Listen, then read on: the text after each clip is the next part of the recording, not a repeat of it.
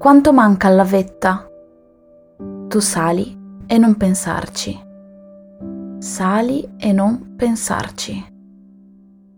Parcheggio la mia auto nera ad un crocevia tra due carrarecce, subito dopo aver abbandonato De Contra.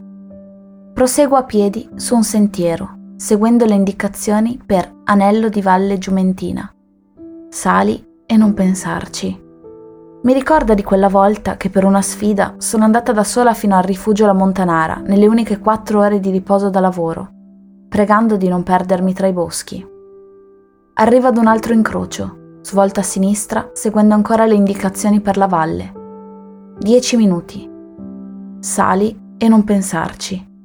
Alzo lo sguardo. Vedo gli antichi pascoli costellati dagli spietramenti. Sembrano congelati nel tempo, fossilizzati. Vedo la maiella, il morrone, il sirente e il gran sasso. E poi, giù, il vallone di Santo Spirito. Oggi il cielo è particolarmente terso. Lì, in fondo c'è il mare. Sembra di sentire nell'eco della valle i canti e le preghiere dei frati che vissero in questi luoghi. In estate il fiume nella valle si secca, lasciando solo una traccia zampillante, una piccola sorgente potabile chiamata Fonte Catenaccio. Si dice che queste acque abbiano proprietà miracolose. Sali e non pensarci.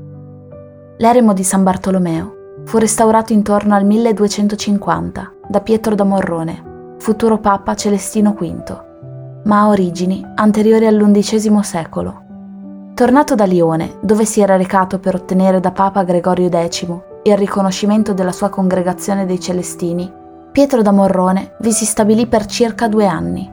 Inizia a scendere per un ripido sentiero, consapevole che prima o poi dovrà tornare a salire Scendi e non pensarci. Attraverso il vallone mediante un blocco di roccia che finge di essere un ponte.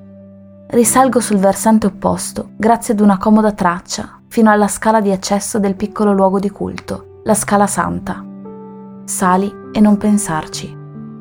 È un diamante, incastonato tra una balconata rocciosa, perfettamente conservato. Sulla porta si vede parte di un affresco una donna con un bambino. C'è una chiesa, un piccolo altare, una nicchia che custodisce una statuetta lignea di San Bartolomeo, Lusandarelle. Alla sinistra dell'altare, una porticina conduce ad una cella, un luogo del silenzio. Quassù, anche a me mancano le parole.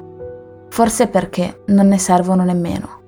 Saranno le pietre che sembrano piangere lacrime nere, o il mondo che si lascia osservare da quassù il silenzio. Sali e non pensarci.